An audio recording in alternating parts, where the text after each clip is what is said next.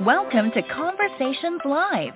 For more than a decade, we've brought you the best in books, entertainment, celebrity interviews, and current events. When the movers and shakers of the world have something to say to you, they say it to us first. Here's your host, Cyrus Webb. Welcome back, everyone, to Conversations Live. I'm your host, Cyrus Webb. Glad you all could join us once again. But for our radio audience tuning in here at WYAD 94.1 FM and WYADonline.com, we're glad that you all can be with us. Also, tuning in to our online affiliates around the world via our podcast. We're glad you all could join us as well. We talk about a lot on this program about parenting and, of course, what a gift children can be, but it also can come with its own challenges, and it's challenges that some parents feel like they're going through all by themselves. Where our next guest has written a book that addresses this in a really actionable way. It not only addresses the issues that parents face and the complications that can come with trying to provide the best for their children and give them especially the education and care that they need, but also what we can do to be able to assist them. We're excited to welcome Nate G. Hilger to our broadcast today. His new book is called The Parent Trap, How to Stop Overloading Parents and Fix Our Inequality Crisis. We'll talk to Nate not only about the writing of the book, but also what led him to be able to start this conversation to share some really great examples. We're going to go through some of those in this conversation, as well as let you guys know how to get the book for yourself. Nate, really appreciate the time. Thanks for stopping by. Thanks so much for having me on the show, Cyrus. The pleasure is definitely on my. Well, Nate, I will tell you, my audience here in Mississippi knows I don't have uh, children of my own, but I work a lot with our school system here in Mississippi, and I do a lot in working with kids and parents. And so this, when I first ha- heard about this book, I was excited about it because I knew I had people I could talk to about about what I learned from you and from the book. So what has it been like for you to be a part of these conversations, Nate, to be able to help people not only address the fact that, yes, we do expect so much from parents, but also making sure that they are able to get what they need when it comes to fulfilling that role in a productive way? It's been a great, I mean, this is a, an area I obviously feel passionate about. So it's been great to chat with people on, such as yourself, on radio and podcast shows. And um, have, we have a panel at Brookings coming up that I'm really excited about with some great scholars and activists. And uh, I, one area I've been really pleased to see a lot of excitement around is the idea that parents need a lot more political voice in a very bipartisan way. Um, I'm hoping I'm not the only person advocating for that, and I'm hoping that a lot of people out there are hearing that and thinking, well, maybe we should start an organization that um, that advocates for parents and increases the political power of kids in our country. Yeah. There, there is a money component, right, Nate? And this is something, and it's so interesting. I think until I have conversations like this, and I think about my own parents and growing up here in Mississippi and how a lot of times we as kids, we don't think a lot about what it takes um, to be able to get us what we need, of course, especially even just dealing with education and the things we need to make sure that we're able to be productive. Is that also part of what you hope is that, that parents are seen as the unsung heroes that they are, but also making sure that they're able to get the tools that are necessary to make success possible for them in their own lives. You know, I'm I'm hoping that in 50 years we look back kind of shocked at to view and treat parents in in our country. In the book, I talk about how the labor provided by parents and the money provided by parents amounts to about five trillion dollars per year. So raising kids is really the biggest industry in our economy. It's bigger than healthcare. It's bigger than all other industries, communications, transportation.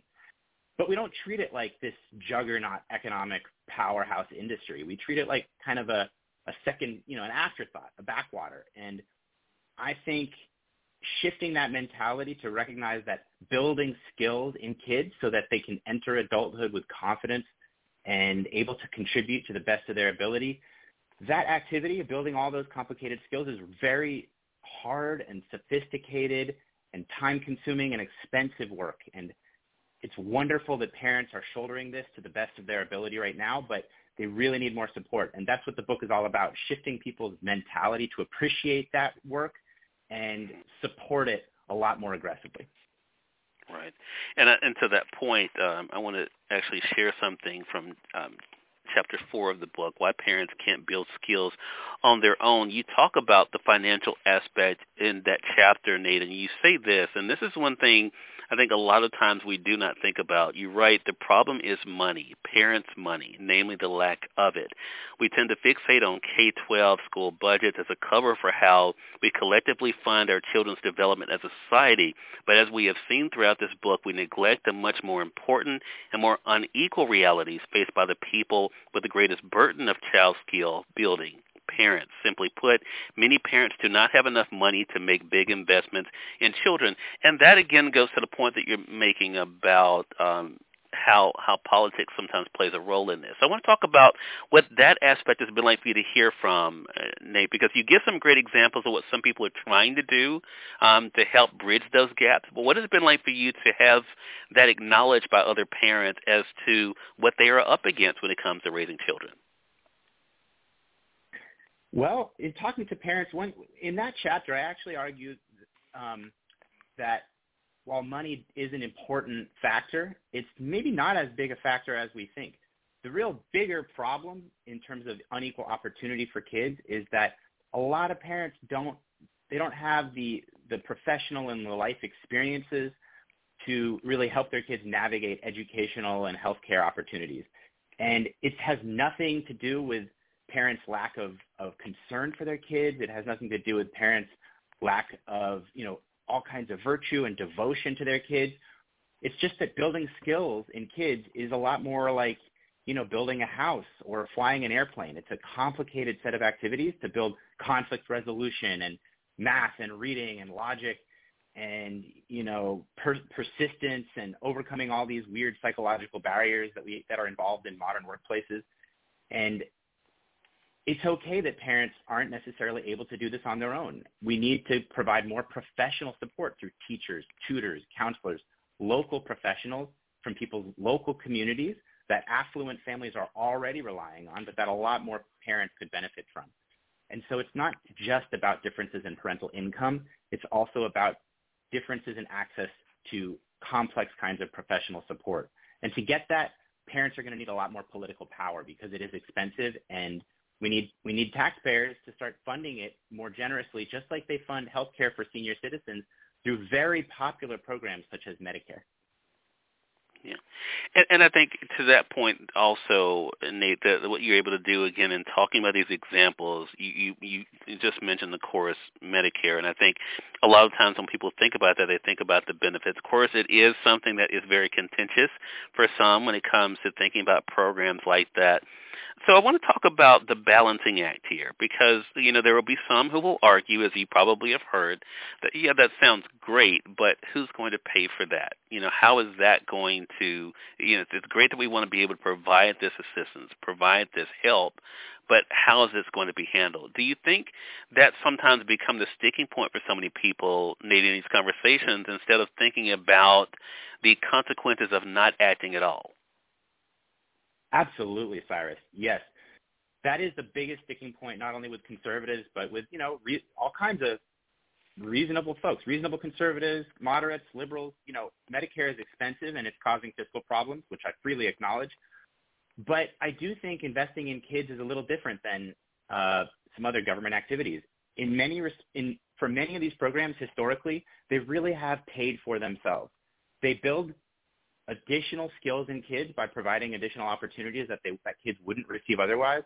And that leads them to have more successful careers as teachers you know as scientists as researchers as entrepreneurs as police officers. And that means they pay more in taxes. And that benefits all of us. And they pay so much more in taxes that these programs wind up paying for themselves. So i'm trying to shift people's attitude to see investing in kids sort of more like fixing a flat tire or fixing a hole in your roof where yeah, it's expensive. You might have to sacrifice other things to pay for it, but it's crazy not to do it, and it's going to be much more expensive over time to not do it. Yeah. And you address this really in depth, uh, Nate, in the chapter six, getting more by asking for less, which is why I brought that up because you gave the comparison when it comes to Medicare, and then of course getting into the idea of family care and what it is. And I love that you say this: if we focus on the tax benefits alone and ignore all these other profound benefits, family care would increase future tax revenue by so much it would simply pay for itself. What does that mean? It means that for taxpayers starting their working life in the year that family care became law, the program will be expected to lower their lifetime tax burden or alternatively to increase the receipt of valuable public services such as high-quality roads, schools, health care, and military security. So I, I want to talk about that because I think, again, we don't think about how all these things are interconnected, right? And because I think as, as you talk about in that chapter, which is why I made a note of it, Nate, is that look, there there's a lot being asked already of parents. If you know the benefit of asking less of them and being able to help them is actually something that's going to benefit all. Is that also part of the argument you've been able to make with this book that it's not just the parents that benefit, we as a society benefit as well if we take care of them? Absolutely, yes.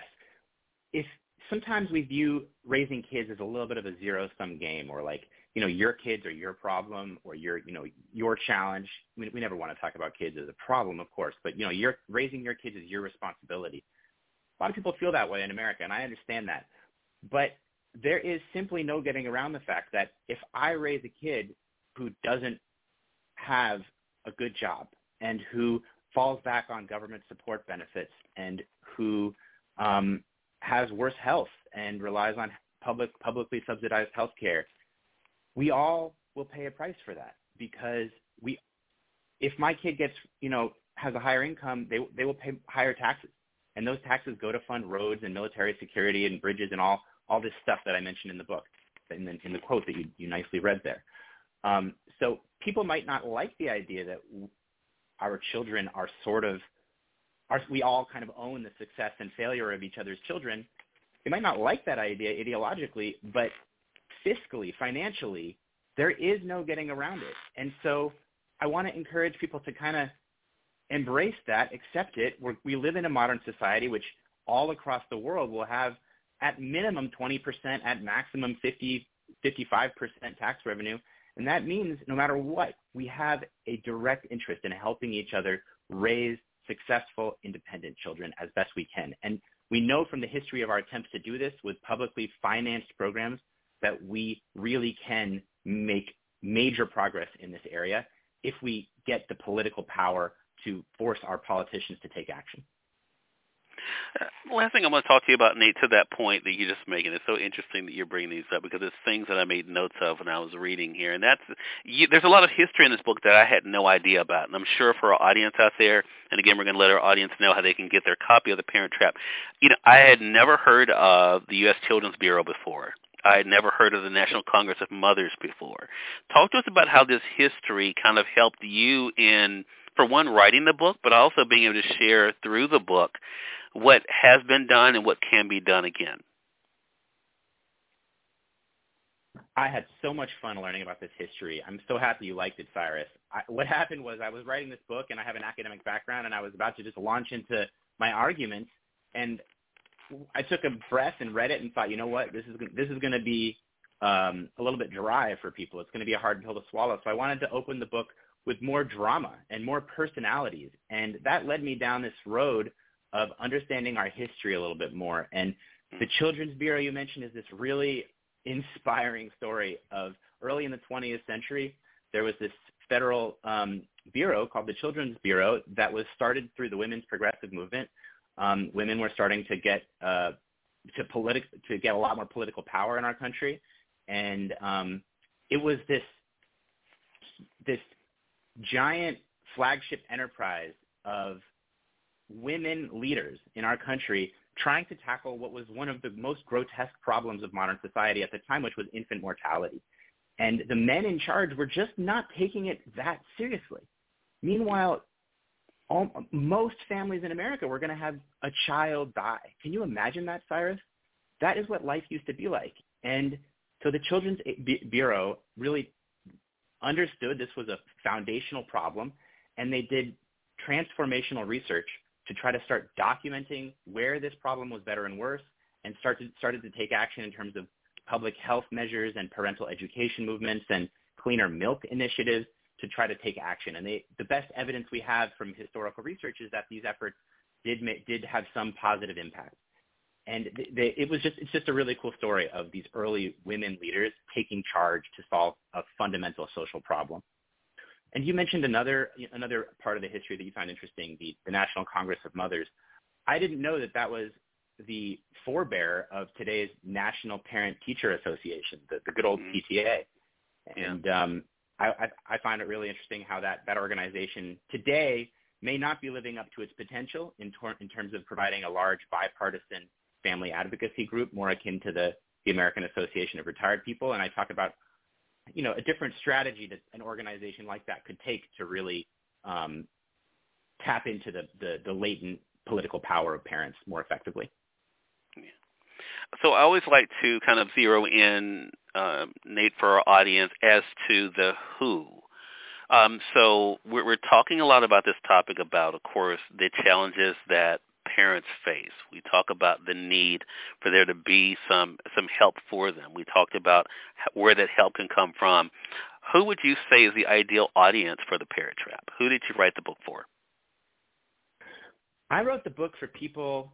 I wrote the book for parents because I think it helps parents forgive themselves in some respect. It, it, I, I, when I showed the book to my father, he had an, a reaction that that honestly made me tear up. You know, he he's had some challenges as a as a son and with his own father, and his family has had some challenges. And he he said the book helped him forgive his parents because he he started to appreciate just how huge and overwhelming a task they faced and I found that really moving. So that that has been motivating, and um, I wrote the book also very much for policymakers and activists and students who are choosing career paths, because I think people don't appreciate just how big a positive impact it would have on our country if we made large-scale investments in helping kids build skill. I'm talking about noticeable differences. Like today, lower income and working class kids reach adulthood with a much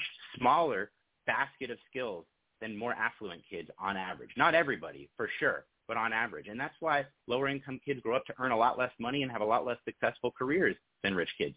If we did a program like family care, like I, I describe in the book, we would largely eliminate that, that pattern. We would live in a new kind of America where class did not dictate your professional destiny to nearly the same degree. And I find that inspiring, and I, I wrote the book to inspire people in positions of authority and power to act on that kind of potential. I think that's why this conversation is so important, Nate, which is why I'm glad we have you here to talk about it. Again, everyone, Nate G. Hilger has been our guest. The book is The Parent Trap, and then the subtitle is How to Stop Overloading Parents and Fix Our Inequality Crisis. It is available through our friends at Amazon.com or through your favorite uh, local bookstore. If they don't have it, I know they'd be more than happy to order it for you. Nate, uh, really appreciate you stopping by. How can our audience stay connected with you? They can follow me on Twitter at Nate, G, Nate underscore G underscore Hilger.com. You can find all my other contact information at my website, natehilger.com. Um, so, I, yes, Cyrus, thanks for your really thoughtful question. I really appreciate the opportunity to share the book with your audience today been a pleasure. Uh, the pl- pleasure definitely all mine. I really appreciate you stopping by. And definitely want to thank our friend Lisa Warren for setting up this chat with us for today. And thank you, our audience, for tuning in to another great segment of Conversations Live. Until next time, I'm your host, Cyrus Webb, saying as always, enjoy your day, enjoy your life, enjoy your world. Thank you all for choosing Conversations Live. Let's go make today amazing. Take care.